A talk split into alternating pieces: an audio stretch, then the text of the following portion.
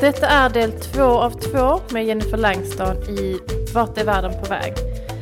Om du inte har lyssnat på del ett så rekommenderar vi att du gör det.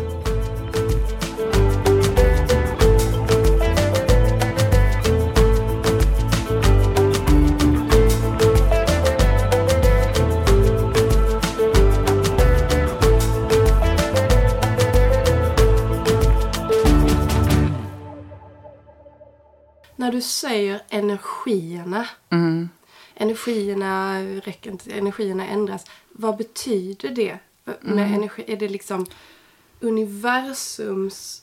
Jag förstår Det inte riktigt. Kommer det från rymden? Det är från solsystemet. Så att man kan ju beräkna alla energier hur de är utifrån. Så jag kan ju titta 30 år framåt och se var planeterna kommer att befinna sig exakt då. Då ser man ju energicyklarna Vad får man ut av den? Alltså vad kan du säga då? om 30 år eller Ja, om man tittar exempel. framåt. Mm. Alltså om man tittar framåt så kan man ju se hur saker och ting kommer att... Det är ju svårt egentligen tycker jag att titta väldigt långt framåt för att man, man har inte varit med på resan så det är väldigt viktigt att integrera de delarna, de upplevelserna man har.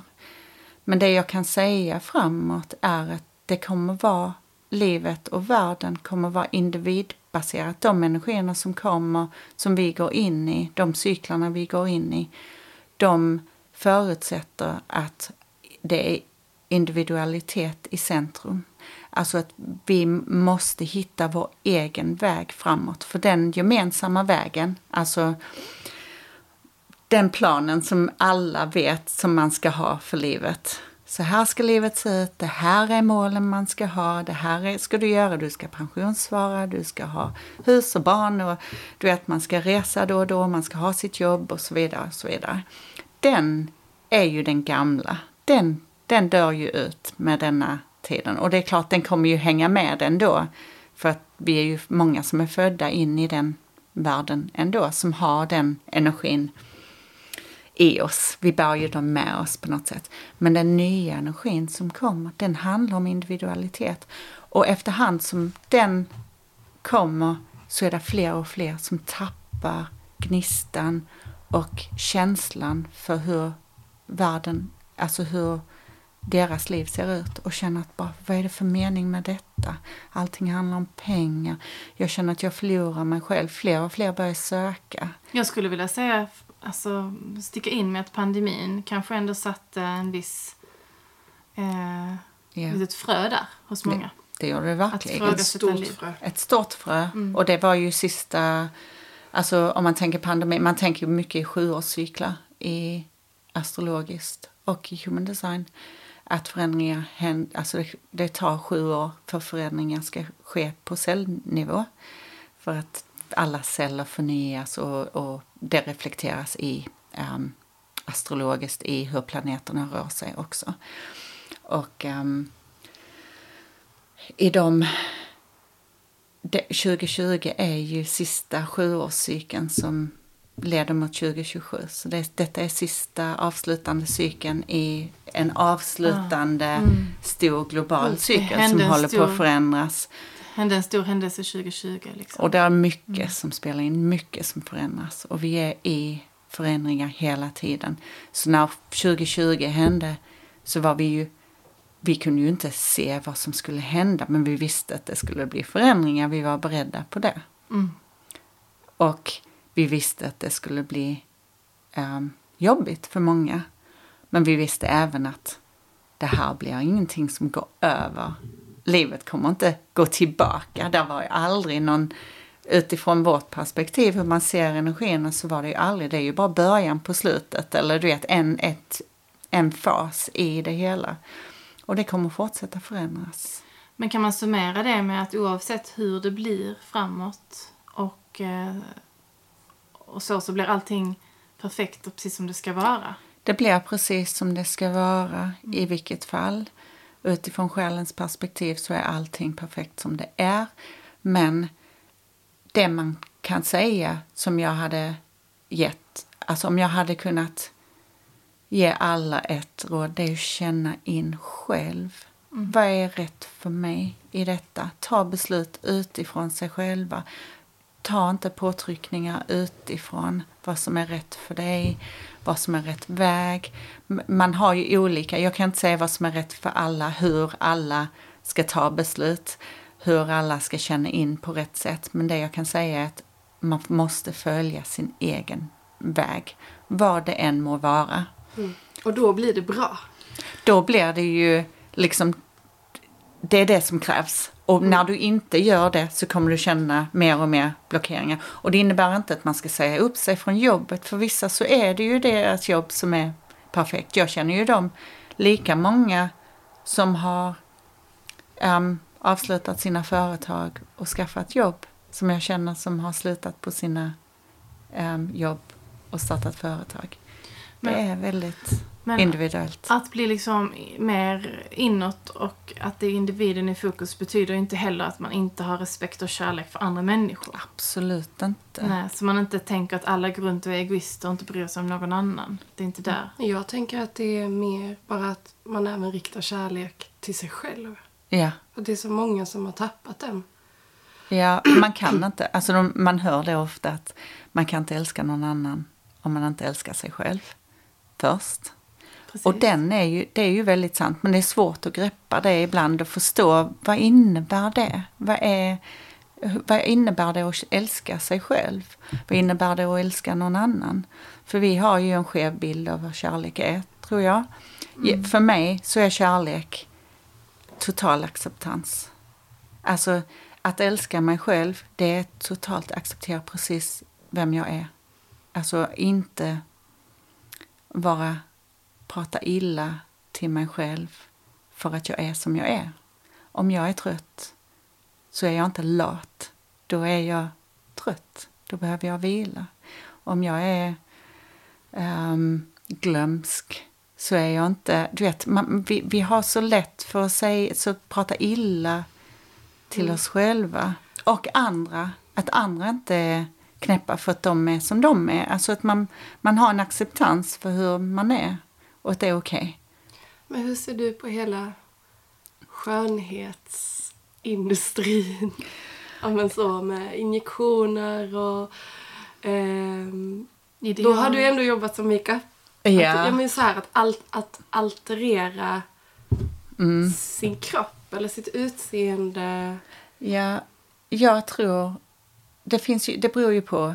Det är väldigt individuellt. När jag var lärare i um, stylistlärare så, så bad jag alltid mina elever att ehm, koppla sin förståelse för, för styling och makeup till naturvärden och se hur det finns i naturen också. För det finns det. Det gör ju även fåglar och alla djur har olika sätt att försköna sig själva på olika sätt och, och visa sig. Och jag, jag är ju mycket för att se hur saker och ting fungerar naturligt. Så jag tror att det är naturligt att vilja um, försköna oss själva, alltså göra oss attraktiva. I alla fall rent biologiskt så För gör man ju det. Ja, det är ju en del Mm. i, är detta. Sen är det ju ett kreativt uttryck. Man kan omvandla sitt utseende. Man kan um, skapa en bild av hur man upplever sig på insidan. Så de grejerna är jag helt, alltså jag tycker det är helt fantastiskt att vi kan göra de sakerna. Att man kan, alltså Så man ska inte vara för hård mot sig själv. Om Nej, men när det är utifrån, det är där det är. Inte vara hård mot sig själv, men jag tycker också att vi har, vårt samhälle har en um, dålig bild på åldrande. Vi har inte värderat um, visdomen som kommer med, med åldern. Vi har, allting har varit hur mycket man kan producera. Tid är pengar, man ska jobba, man ska bidra. Alltså hela det här samhällssättet som vi har sett på saker och ting. Att när man är gammal så är man ju värdelös på något sätt. Alltså då har man ju inte... Ja, då kan man inte bidra, då kan man inte jobba, då är man en belastning och så vidare och så vidare. Medan i andra kulturer som har en helt annan syn på saker och ting så har man ju ändå um, då, då kan det vara tvärtom, att de som är äldre är de som respekteras mest. Och de, med respekt menar jag inte hierarki, alltså att man ska... Då menar jag att man, man förstår att eh, där kan finnas en, en visdom från det förflutna. För jag har lika mycket respekt till de äldre som jag har till barn. Att de är framtiden. Att de är, kommer med det nya och sen det, de gamla, alltså de som är äldre, de har ju en helt annan visdom och förståelse bara för upplevelsen av livet som kan bidra. Så att jag, jag tror att, att försöka komma ifrån åldrande är också en, en... Det har att göra med hur samhället är förvrängt lite också. Um, och att kvinnor ska vara på ett visst sätt. Alltså det, det är mycket den här... Så det finns en balansgång. Var kommer det ifrån? Det ja, var in. kommer det ifrån? Kom, är det din, din önskan att kunna uttrycka dig på ett visst sätt? Att vara... Ja, vill du färga håret rosa för att det är ja. ditt uttryck? Eller ja. vill du... Ja. ja, precis. Och det kan vara så att man inte hänger med i sitt eget åldrande. Kanske att man vill göra någonting för att bromsa den, för att man känner sig ung på insidan. Så det är ju också, ja. Så jag dömer inte det, men jag hoppas på att fler vågar um, njuta av alla sina säsonger och um, åldrar som man har. Vara den man är. Ja. Också. ja. Vi skulle gå tillbaka till mat, bara lite snabbt kanske, mm. lite mm. kort. Det var bara en rolig sak du sa egentligen. Så den kan, alltså, yeah. En lite rolig sak om hur man i en human design kan se hur man bäst tar upp näring yeah. och vad ja, du kan få berätta. Ja, hur man um, bearbetar och, och, och, tar upp näring. Och det är inte bara genom mat, det är ju allting man tar in. Allt man tar in all information man tar in. Hur tar man in på bästa sätt för sig själv? Um, vad kan man tänka på? Och där, där har man ju en unik, um, ett unikt perspektiv på hur man kan göra utifrån human design. Så kan man ju se um, att alla har olika sätt att ta in näring på bästa sätt för sig själva. Nu kommer vi tillbaka till det här med samhället igen. Alltså för att industrisamhället ska fungera så måste alla äta på ett visst sätt i vissa tider. Du vet, man måste synka allting, mm. annars funkar det inte samhället.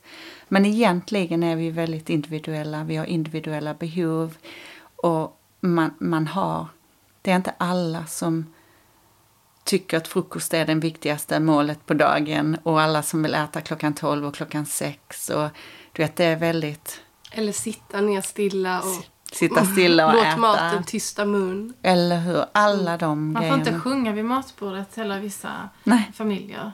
Nej. Och det får alltså, man i, i, min i alla fall. För jag, jag, kan börja sjunga eller så här röra på mig när jag äter för att det är så gott. Ja. och jag till exempel tycker att det är jättefel att kolla på skärm. Ja. För jag är uppfostrad så.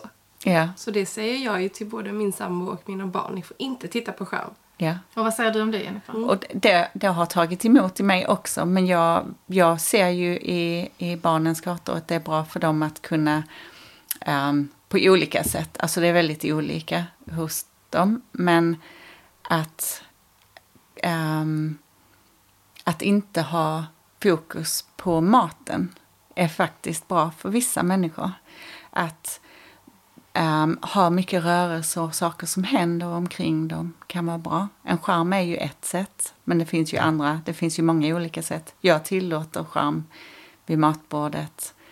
Um, inte alltid, men när det är rätt situation, när det inte händer någonting annat. Um, vi äter väldigt mycket som vi själva känner att vi behöver, så vi har inte fasta måltider ibland kom, kommer våra barns kompisar hem till oss och så så håller jag på att fixa mat och så är klockan två på eftermiddagen så bara, eller tre.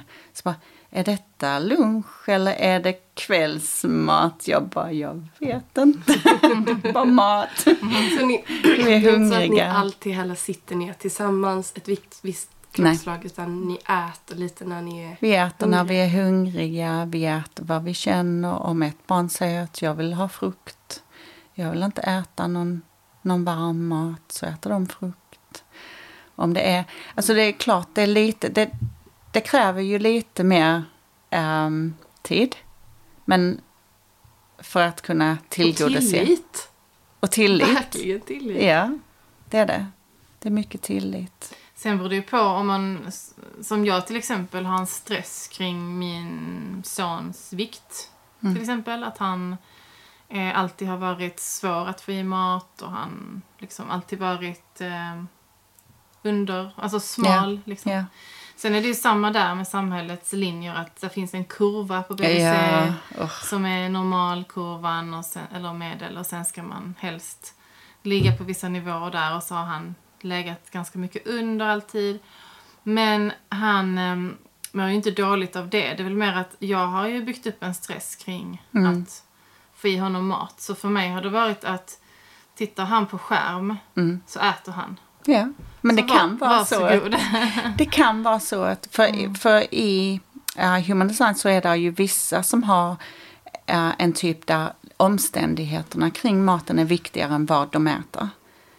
Så att för, dem, för att de ska kunna smälta maten ordentligt så ska omständigheterna vara rätt. Mm. Och för vissa så är det faktiskt att de ska ehm, att det ska hända någonting omkring dem eller att de behöver ljud.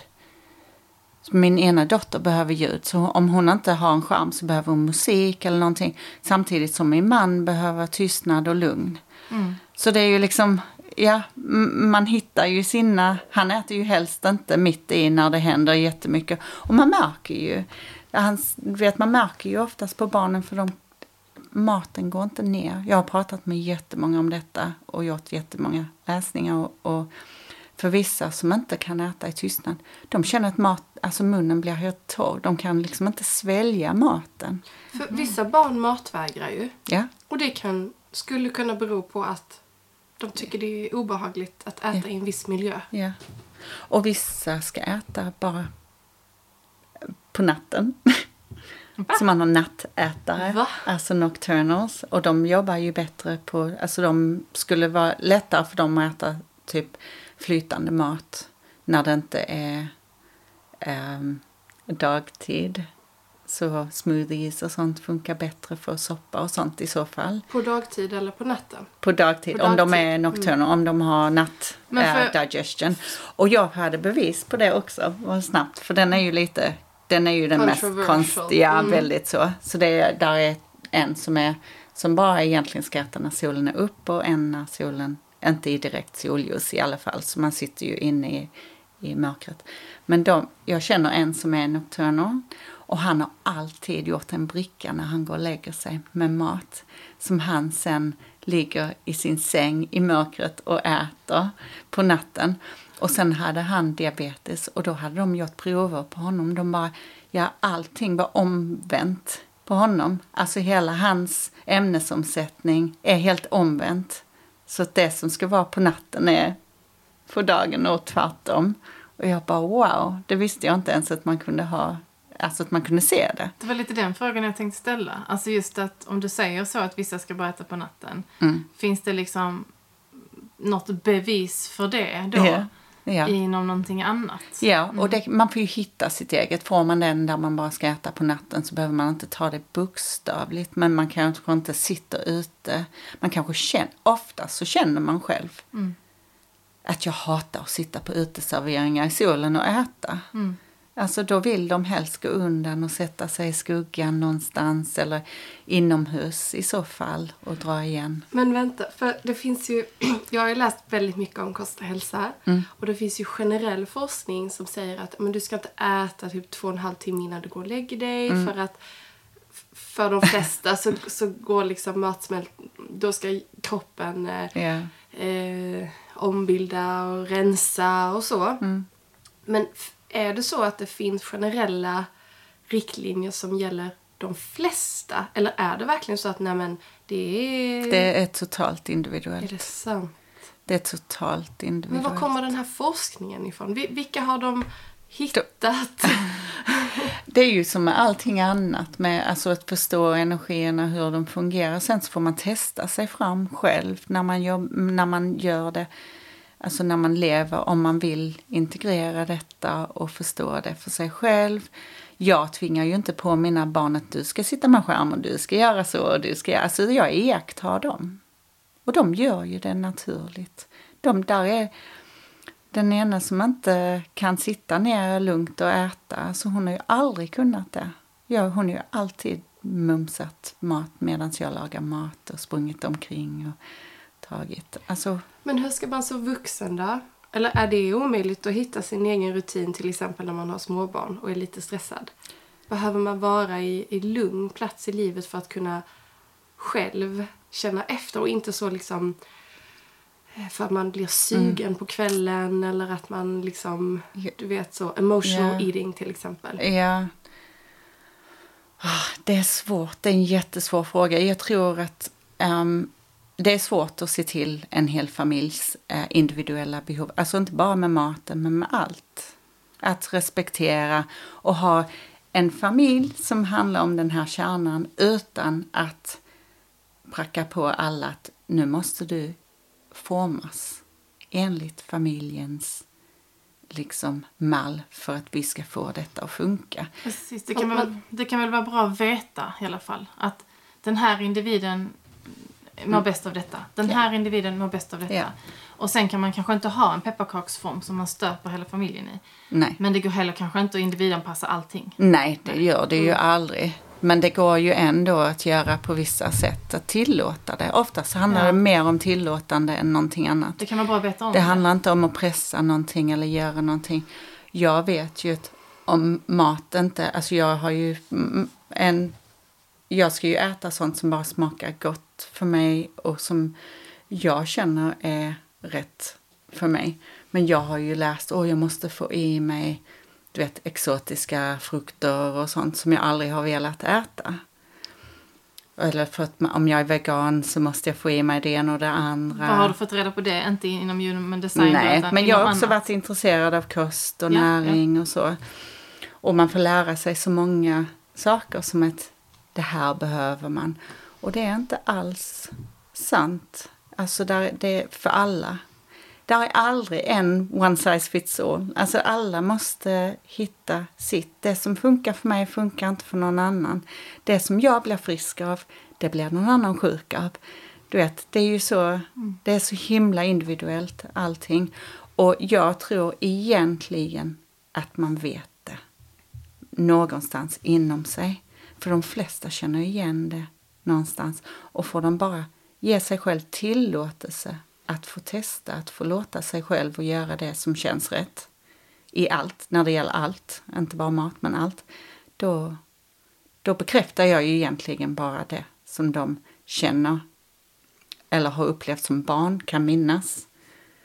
Du vet barnet som aldrig ville smaka på mat för de visste att vissa kan smaka utan att smaka på mat. Alltså det finns ju de som inte behöver smaka på det för att veta hur det smakar. Och de så har man tvingat dem att säga att du måste smaka först. Det behöver de inte alls om de har den. Alltså det, det, är ju, det vänder ju upp och ner på allt man tror på egentligen. Mm. Så att det, detta är ju inte för alla. Men Men jag har några konkreta, alltså snabba frågor sådär. Mm. Var kommer human design ifrån? Ja, Vem har kommit på det här? Det är en man som heter Ra Uru Hu. Alltså han har fått det här namnet. Han ehm, hörde faktiskt en röst. Han hörde en röst i ehm, sju dagar ehm, som förmedlade ett helt system till honom. Och hela detta human design-systemet och berättade om detta för honom. Han trodde först han höll på bli knäpp. Men sen var han tvungen att få ner allt detta och testa det. Så han jobbade i många år tillsammans med andra och byggde upp, alltså fick ner det på en struktur. När var detta ungefär? ehm, detta var ehm, 87. Ah, när, vi, När när, vi vi, föddes. När vi föddes. Ja. Det är så att, och man kan ju söka upp om honom, om Ra. Han är ju lite speciell, alltså han är ju verkligen inte för alla heller. Han är ganska eh, häftig människa, han lever inte längre. Men, ehm, men han säger, tro inte på mig. Det är det, tro inte på detta. Det? Testa det, Testa det. experimentera. Mm. Experimentera med dig själv. Då får du känna, då får du uppleva själv. Han vill aldrig att någon ska tro på någon. Och jag vill inte heller, alltså jag, har- jag, när någon säger till mig att jag tror inte på sånt, så bara bra. bra. Varför Tror känner du inte att det är på bra? det. För att man ska ju inte tro blint på någonting. Man ska ju ha sin egen upplevelse, sin egen uppfattning. Mm. Ehm, att tro på det eller att tro på en auktoritet eller att tro på något annat. Alltså man måste ju få uppleva, man kan känna att åh, här är någonting för mig kanske. Så får man ju testa och se. Mm. Har hans då, eh, den här eh, systemet, Human Design, som han har byggt upp, har det liksom blivit bekräftat på något sätt? Eller så här, har det använts någonstans inom forskning eller mer vetenskapliga? Alltså vissa saker som han har pratat om för många, många år sedan har kommit fram i forskning senare. Som var till exempel. Um, neutrinos heter det. Det är ehm, partiklar som är de minsta partiklarna som finns. Han pratade om dem långt innan de upptäckte dem i universum. Och det är ehm, partiklar som är minuscule, alltså mm, väldigt, väldigt, väldigt små. Alltså de minsta. Som går igenom allt och plockar med sig energiintryck från planeterna till människor. Så det är forskning som kan bevisa var, hur vi har en koppling till planeterna och andra, alltså solsystemet. Och hur de energierna förs mellan ehm, oss och planeterna. Så det, var saker. det var lite min nästa fråga. Liksom, har det blivit bekräftat inom forskning någonstans eh, just det här om, om hur planeterna påverkar oss? Eller solsystemet? Jag tror att det kommer um, fler och fler, alltså fler och fler öppna sig för det. Men jag tror att egentligen så, så är det, det är ju en naturlag. As above, so below, as within, so without. Alltså eh, energierna reflekteras i allt omkring oss. Vi har ju ett inre solsystem, vi har celler i vår kropp, vi har planeter. Alltså det, det, man har allting är, är en reflektion av vartannat. Mm. Det som är litet och det som är stort, alltså är som en reflektion av varandra. Ehm, jag tror att det dröjer lite till innan forskningen är i kapp, men där är mycket som ehm, vetenskap inte kan förklara utan att knyta in ehm, det spirituella. Sen är det ju kvantfysik. Mm. Det är väl det närmsta skulle jag säga för att ehm, kunna alltså sätta en vetenskaplig ehm, struktur på det oförklarliga. Ja. Eller det som är väldigt svårt att förklara. Jag, jag vill ju inflika här att forskning är ju bara så långt som människan har valt och kunnat att forska Ja. på någonting. Ja. Det betyder ju inte att bara för att det inte finns forskning på någonting Mm. att det inte är sanning. Nej, absolut För att inte. för eh, hundra år sedan såg ju läk, Ja, läkemedel eller du vet det eller att det fanns elektricitet eller det, det fanns ju, det var, då blev man ju inlåst ju. Mm. Ja. Så att det tror jag kan vara nyttigt för alla att tänka på. Att från början fanns det ingen forskning alls Nej. på någonting. Det är ju bara hjärnans sätt att förstå det som vi inte förstår. Så det är ju ett sätt, och oftast inom forskning ska man ju ifrågasätta. Alltså man ska ju inte säga att så här är det. Man, man kommer ju fram till ehm, förklaringar som skulle kunna vara sanna. Så man har liksom en, en ehm, vissa bevis för. Vissa logiska förklaringar på. jag, för mig så känner jag att detta, jag, forsk, jag har ju ett förhållningssätt till livet och världen och dessa system som är som testar. Och jag testar det hela tiden. Så när jag håller kurser så får jag konstant feedback på hur andra upplever de här grejerna. För mig så är det ju min form av forskning, alltså att jag kan se hur funkar det för dig? Hur funkar det? Hur upplever du detta? Och när man gång på gång på gång får tillbaka att det är exakt så folk upplever det, att man gör läsningar för människor man aldrig har träffat och så får man ju veta att det är precis så de upplever livet. Mm. Så ja, jag kan inte förklara det mer än att det stämmer. Nej, precis. Men om man skulle vilja göra en läsning hos dig, mm. hur går man tillväga då? Ja, just nu så hittar ni mig bäst på um, uh, Raising Vibrations understreck Sverige. Um, jag håller på att bygga upp Instagram. på Instagram. Mm. Och sen håller jag på att um, bygga min svenska webbsida på raising vibrations.se. Men den är inte klar ännu. Så än så länge så är det Instagram. Där kan man hitta mig. Där har jag en bokningssida, som en länk som man kan gå in på om man vill boka en läsning. Mm. Mm. Och sen kommer jag hålla lite kurser lite här och var under våren. Um, mm. I båda systemen tror jag. Både i human design och evolutionär astrologi. Mm. Och jag har en annan intressant fråga som jag tänkte på. Och det var lite det här, är man som man är? Alltså man är ju då som man är inom human design, eller det är hur man upplever saker. Eh, men kan man då inom human design se saker som till exempel att en person bör ha en diagnos, som mm. vi säger vi säger ADHD eh, som exempel. Mm. Eh, kan du då se på deras karta att hmm, den här personen har förmodligen det?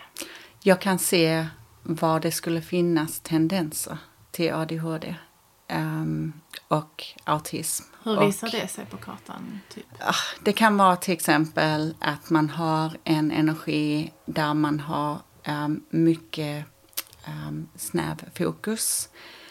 Um, men att man inte har um, en mottagarenergi för var man ska sätta den fokusen. Så att man är hyperfokuserad hela tiden på många olika saker. Den har jag. Jag skulle nog säga att jag är självdiagnostiserad um, ADHD. Mm. Um, om man nu ser det. Jag ser det faktiskt. ADHD är egentligen och autism ser jag som de här diagnoserna, de här bokstavsbarnen. Det är ju, de ställs utifrån samhällets um, normer för att um, samhället ska kunna förhålla sig till de här barnen som inte passar in i de strukturerna mm. som man måste passa in i. Så jag, jag tror att vi kommer ha fler och fler barn, och det har vi ju redan, mm. men fler och fler som har ADHD, autism, det ena och det andra, för att de här barnen, de är framtiden och framtiden alltså skolsystemet, de här institutionerna, det här sättet att leva på, det är, um, det är inte en del av vår framtid. Mm. Så de kommer ju in och mm. kan inte. De kan inte. Mm. Och det tycker jag är helt fantastiskt. Så, mm. ja. Jag har också en annan som jag tror att, som jag undrat från minut ett och som jag kanske många undrar. Mm. Och det är om det är så att du dör när du är 20 år gammal mm. och du går på en human design reading när du är 15. Mm. Ser man det då? Att det mm. slutar? Nej. Eller jag menar på en evolutionär astrologi reading. Nej. Man kan se förmodligen någon form av transformation, alltså förändringar. Men man kan inte spå sin egen död. Mm. Man kan inte um, man kan inte se vad som kommer att hända. För jag skulle säga att det kanske är det som gör vissa människor kanske är lite rädda för att gå på en sån här läsning. Ja. För att få reda på saker som man inte riktigt vill Ja. få reda på. Men så funkar det inte riktigt då. Nej, inte alls. Alltså man skulle kunna, om man säger att man skulle ha någon, någon energi som kommer, som jag skulle kunna se, om vi säger um, en Pluto-transit till Venus. Nu förstår ni ju inte vad det innebär, Nej. men för mig så betyder det att ens relationer och ens en, egen relation till sig själv kommer att gå igenom en total transformation. En, en, en astrolog som inte förstår detta skulle kunna säga att ditt förhållande kommer att ta slut. Mm. Vet. Farligt att säga sånt. Väldigt. Och jag är helt emot det. Alltså jag, det. Sånt ska man inte säga. Det kommer gå igenom en transformation. Det kommer ändra form. Och då är det både ens egen relation till sig själv och relationen till alla andra i så fall som, man, som går igenom en total förändring. För att man går igenom en Alltså man, den förändringen sker inombords. Så planeten och energin är ingenting som händer oss utifrån. Det är en reflektion av vad som händer inom oss. Det är en spegelbild. Det är ju bara en karta som visar vad är det som händer inom dig. Hur, hur upplever du världen och livet? Men därför kan det vara viktigt alltså att välja att gå till någon som man känner sig trygg med eller har fått rekommenderat av någon annan. Absolut. Eftersom de som läser en, samma tänker jag med ett medium. Eh, Alltså att det kan bli samma sak, att personen kan säga saker på ett sätt som man Ja. inte tycker känns bra. Eh, så det är viktigt att personen, ehm, ja, Det vad ska man säga, är professionell och säger saker på, på ett eh, Ja, ansvarsfullt sätt. ansvarsfullt sätt. Ja, det är jätteviktigt. Jätteviktigt. Och jag har haft många som har kommit till mig som har haft dåliga upplevelser. Mm. Och som jag har fått liksom gå och titta på saker och hjälpa dem att formulera om.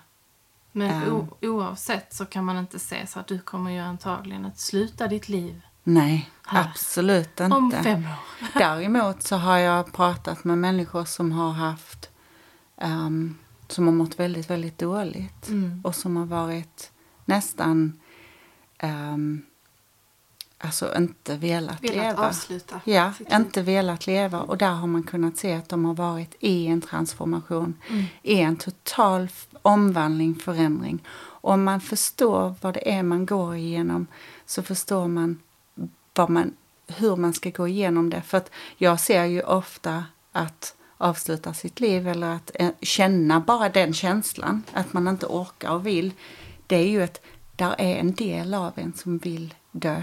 Alltså där är någonting som håller på att man, som man släpper. Och där är någonting som vill födas. Och vet man inte hur man går igenom det för att vårt samhälle inte stödjer det, för att man inte ser, alltså man har inga ceremonier, man har inga um, sätt att bearbeta och jobba sig igenom sådana saker när det är spirituella kriser. Och att man ser på negativa känslor som något negativt. Ja, ja. Man är så rädd för. Precis, att man ska bara trycka ner det. Ja. Så att de sakerna, där kan man ju snarare hjälpa någon att gå igenom en, en sån total själsförändring. Alltså en, en, den, det som vill födas fram. Eller att i alla fall förstå att det här är inte slutet. Det är slutet på någonting hos dig. Vi gjorde ju readings då igår med Jennifer. Mm. Och ehm, jag är då en så kallad projector. Ja. Projektor. Vi kan kort säga vad betyder en projector. Ja, det är, det är human design-systemet då. Och det handlar om hur din energi möter världen. Ehm, och är man projektor så är man en guide för andras energier. Man ser och förstår människor väldigt bra. Man har en naturlig um,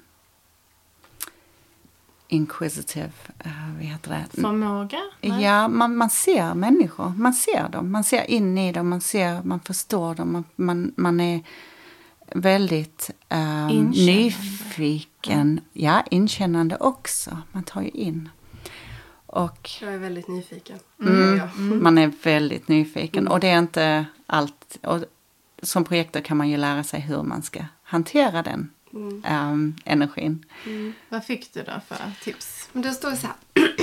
att jag ska skina i detta livet. Och jag ska följa den känslan. När jag känner att jag skiner så är det rätt. Eller kan man säga så? När du känner att du blir sedd för den du är. Mm. Verkligen. För att du blir uppskattad och sedd i, i vem du är och det du är bra på. Ja, Det är viktigt. det är jätteviktigt. Jätteviktigt. Det guidar dig lite i din egen ehm, i din resa framåt. För att du ska ha support av andra människor. Och då ska det vara de som verkligen ser dig. Och sen, något som jag verkligen tog med mig var att jag inte ska kompromissa. Mm. Alltså när det är viktigt. Verkligen inte Nej. kompromissa. Nej. Du kan kompromissa en del. Ah, ja, Alltså när det gäller typ eh, smågrejer. Det känner man själv när man kan kompromissa. Men det, man ska inte kompromissa sig själv i sin, särskilt inte i sina relationer som projektor. Mm. Inte för det har jag ju lärt mig att man ska göra. mm, Kompromissa och offra sig. Oj, oj, oj. ja, inte, ja, det ska man ju inte. Så man ska ju verkligen, du ska ju mm, hålla din energi där. Det är ju både din astrologi, alltså detta är ju en kombinationsläsning så detta är ju en blandning av Mm, båda. Just det. Mm. Ehm, men det står också att, att ehm, min sol, som jag inte riktigt förstod vad det handlar om, men Du är lejonsjäl jag är lejonsjäl. som styrs av solen. Ja, och det handlar om att jag vill nourish, alltså nourish människor i samhället. Ja. Ehm, genom både kanske mat, guidning, Ja. spirituellt, fysiskt, Ja. eh, mentalt. Ja. Och att jag är bound for success. Ja, Vad du det är nu född. innebär. Det är din birthright. Du Ja. är född för att uppleva. Och det, då, då är det inte hur man definierar det ute i världen. Mm. Då är det din känsla av success. Och du kommer förmodligen känna success genom att du guidar andra till sin egen tillfredsställelse och alltså när du lyckas med någon annan. Mm. Att, att hjälpa någon annan. Och sen, eh, och det här kände jag ju, allt du sa kände jag ju direkt, wow, det här är ju, stämmer. Men också att jag är här för att lära mig nya saker. Just att jag är nyfiken. Mm. För att jag har ju känt att jag nästan sett det som ett nederlag att jag har pluggat så mycket. Mm. Du kommer alltid plugga. Du kommer Ja, och andra har lite så här, ja ah, men Lin, ska du börja plugga något igen? Och då tänker jag, vad dålig jag är som bara ska Mm. göra nya saker. Kan inte jag vara på samma jobb här nu i 15 år? Eller Mm. som flera av mina eh, gamla vänner. Mm. Men det, det är för att det är så jag är. Mm. Och det är så jag ska vara. Ja.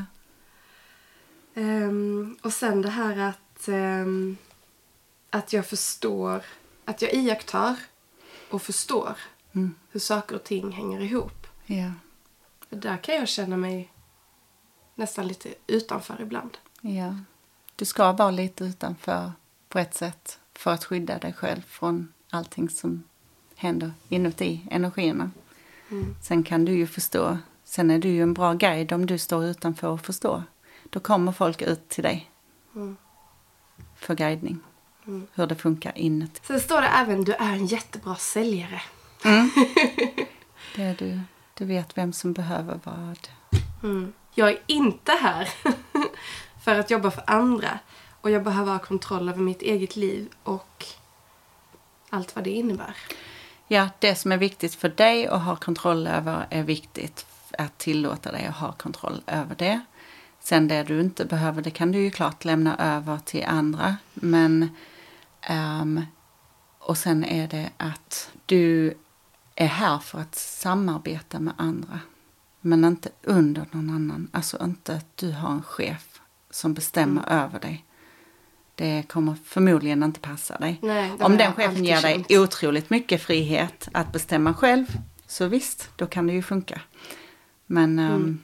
det är väldigt sällan det blir bra. Och sen två sista saker. Och den här kände jag var viktig. De du spenderar din tid med kommer att avgöra hur ditt liv blir. Ja. Och det är viktigt. Och sen att alla berättar sina hemlisar för mig. Det kände Och det- du igen. Det kände du igen. oj, oj, oj. För du vet de saftigaste hemlisarna. Jag får höra. Det är, det är tur att jag inte berättar vidare saker. Det är tur för jag har också berättat så här saftiga hemlisar. Ja, ja, ja. Jag får höra saftiga grejer Ja. från helt okända människor. ja. Det är helt Och fantastiskt. detta kunde man säga alltså är Leans Human Design. Ja, det kan man se. Ja. Och det är nästan, för våra energier pratar, kommunicerar med varandra alltid. Så att din energi säger du kan berätta dina hemligheter för mig. Jag är här för att vittna det verkliga livet som finns, vad som händer bakom kulisserna.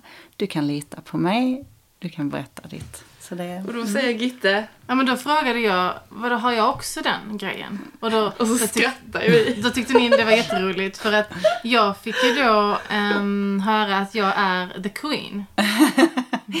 Och tydligen så berättar man inte hemlisar för the queen. det, var, det var ett skämt, men det var Oh, ifall du säger off with their heads. Nej, men det är inte så. Men jag tror bara att man har ju olika saker. Du är ju väldigt mycket ledare i din energi. Du är mycket, alltså, chefen. Den har vi gått Ja. över till min dag. Mm. Berätta Så då, och man kan ju ha båda. Man skulle kunna ha båda energier. Den som tar, får höra alla hemligheter och den som är en chefsposition. Men du har inte den Nej. där. Hade jag någon chef, eller, så ledar, eller Ja. över mig själv? Ja, alla har över sig själv. Det är vi alla, våra egna auktoriteter. Mm. Ja, men Men du. vad innebar det att jag är the queen då? För då tänkte jag så här, jaha. Men eh, jag har ju alltid då blivit uppfostrad för att lära mig från början att jag är eh, snäll och, och omtänksam och ganska liten i min energi och tyst. Så. Mm. Det har jag fått liksom med mig. Och sen nu som vuxen så är jag ju inte det. Alltså snäll kanske jag får lov att vara. Men, men och omtänksam tycker jag också att jag är. Men jag, jag är inte kanske jätte egentligen liten och tyst i min energi. Nej, du har ju en, en, ett, alltså, en Inte stark, alls. Inte en alls, nej. kraftfull energi. En stark, stor energi. Du ska ta plats.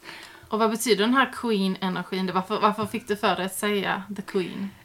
Det, den, den heter ju, det är ju bara en energi som representerar Ja, den finns där Ehm, liksom. Ja, Mm. som finns där i din karta. Och den är... ehm, det är någon som har energin att ta kontrollen och delegera den till andra.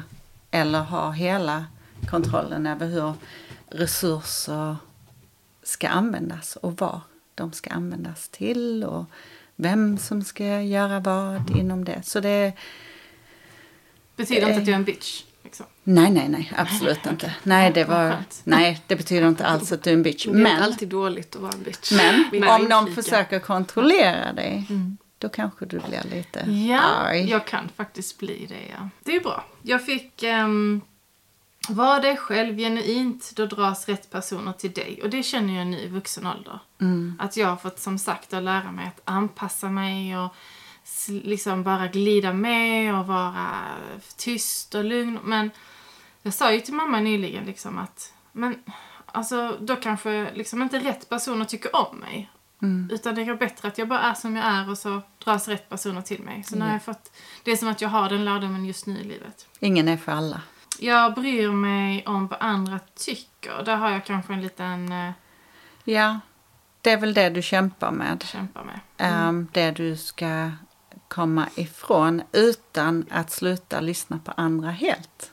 Ja, men andras åsikter kan komma att liksom störa mig i min eh, person. Ja, de kan ju få dig att ehm, bli osäker på dig själv och din riktning. Det känner jag verkligen igen. Jag behöver trygghet enormt mycket. Eh, I hem, relationer, i livet generellt. Men samtidigt utforska livet nytt, nya intryck. Och hela tiden jobba på balans mellan detta. Och eh, jag känner verkligen igen det också. Att jag har alltid sökt en enorm trygghet. Jag vill ha en stabil trygghet i mitt hem och i mitt förhållande. I, mitt kär, i min kärleksrelation vill jag ha en trygghet. Eh, och gärna i mig själv också. Men sen vill jag utforska och hitta på spännande saker för Ja. övrigt. Men hemma vill jag ha det tryggt. Ja. Och det är precis som små barn behöver den. Alltså att komma hem till tryggheten och sen går de ut och utforskar så kommer de tillbaka till det. Um, de energi, energikonstellationerna du har um, kan som- likna det lite. Alltså det är inte att man behöver den tryggheten, den home base Mm. För att kunna utforska. Jag läste någonstans i Human Design att jag lever livet i, en, i ett barns... Det var någonting om a child's um, innocence. Ja, Tror jag det läste någonstans. Ja. När man gjorde en sån eh, Ja. snabb reading. ja. Så det kanske har lite med det att göra. På något Ja, sätt. det är ju ett sätt att se på saker, alltså vara öppen Mm. för allting nytt och se världen på nya sätt och vara öppen för det. Mm, Absolut. Sen fick jag att det är mycket i min eh, karta med mina idéer. Och jag är mästare på att manifestera. Och att jag har mycket idéer. Mm. Och att jag absolut inte ska ha någon chef. Nej, alltså jag tror det hade varit väldigt svårt för att ha en chef som Mm. bestämmer över dig. Du behöver också otroligt mycket frihet och egen... Alltså i så fall skulle du vara chef in... Alltså, om du skulle jobba för någon annan, då får du ju ändå ha kontrollen över hela din del av yrket. Ja, ja. Jag har ett stort ego. Står i mitt eget. Mm. Och jag ska ha ett stort ego. Ja, ja egot har ett fult namn, särskilt i den spirituella världen. Ja. Du ska inte göra dig mindre. Men ego är inte, behöver inte vara fult då. Nej, egot är ehm, där man har sitt hjärta, där man, man har en viljestyrka att göra saker för andra, faktiskt, när man har det. Men har man inget ego har man heller ingen kraft att ge. Alltså det det blir ju liksom där, utifrån egot. Så du bara, jag vill hjälpa dig, jag vill göra detta, jag ska göra detta.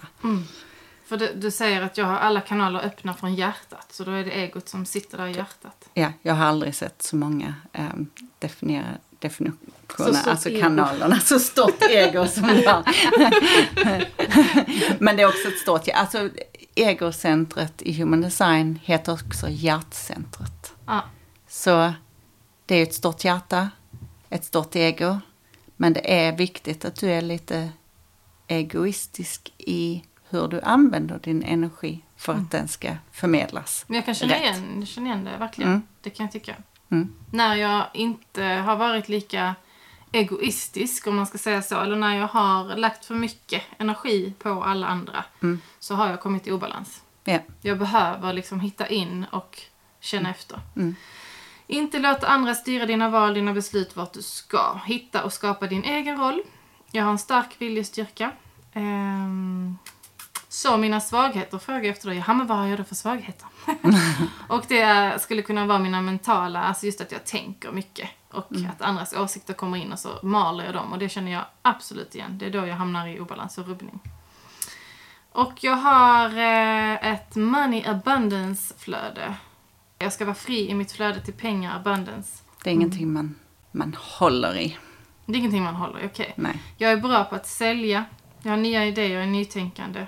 Och jag vill egentligen skapa och styra mitt eget ekosystem. Mm. För att hitta den du är behöver du släppa den du tror att du ska vara. Mm. Just Den det. Man ska inte lyssna så mycket på alla andra. Nej. Och sen så fick vi ju lite prata om vår gemensamma.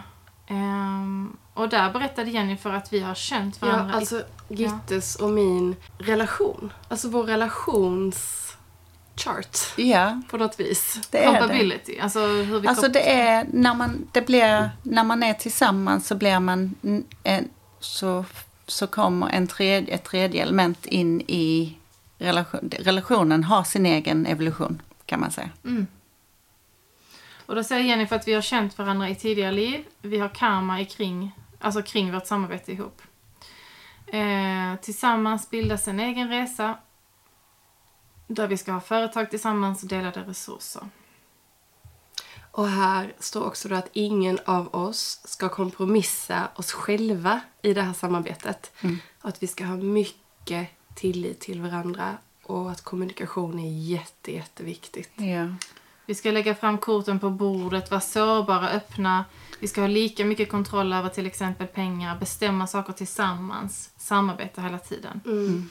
Och kommunikationen hela tiden, vara lyhörda mot varandra. Mm. Och att det står med stora bokstäver här, empowerment. Vad betyder det? Ni ska stärka varandra och stärka andra tillsammans. Det ska handla om ett, ett stärkande. Det ska aldrig, man ska aldrig trycka ner varandra eller någon annan. Det är ju verkligen att lyfta och stärka. Det tycker jag att vi gör. Absolut. Och sen har vårt samarbete en skorpionenergi vilket innebär att vi dras till tabu, det okända, magi och power. Mm. Mm, det gör vi ju. Ja, verkligen. ja, och att eh, vi tillsammans ska på den här, vi ska på en upptäcktsfärd tillsammans. Ja. Som ett äventyr. Bryta normer, upptäcka naturlagar och inte bara samhällslagar. Ja.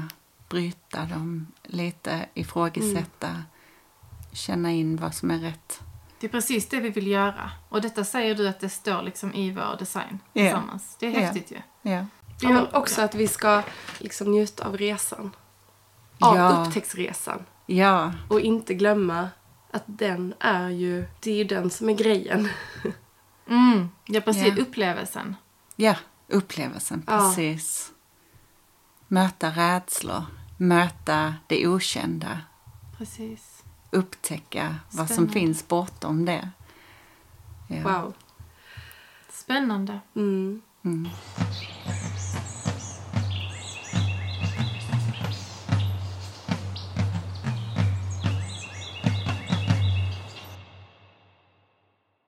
Tack så jättemycket Jennifer för att vi har fått höra om alla de här fantastiska sakerna. Tack så mycket för att jag fick dela med mig av Ja. det jag älskar. Mm. Jag kan faktiskt känna att detta var lite omvälvande och livsförändrande för mig. Mm. Det känner jag också efter igår att det var, det är så mycket jag behöver smälta. Ja, Och liksom som behöver landa i min kropp. Ja. Men att det är fantastiska saker. Helt fantastiska. Underbart. Mm. Det vill jag. Jag vill bekräfta er ehm, känsla genom att kunna läsa Mm. det här. Att, Känner du dig lite, för vår podd heter ju Guru Girls. Känner du dig som en guru? För jag tycker du är det. det är lite roligt för att min man på skoj kallar mig för Guru Jen. Guru Jen. Fast nej, jag känner mig inte alls. Jag tycker egentligen att ehm, jag bara förmedlar det jag kan och vet genom detta och ehm, jag följer det som jag känner att jag ska göra. Jag vet inte. Jag tycker du känns som en guru. Men är du din egen guru? Ja, absolut. Absolut. Det tycker jag all, alla ska vara. Ja. Mm, det är Ja. dit vi vill ju. Ja, Det är dit precis. vi vill. Fantastiskt.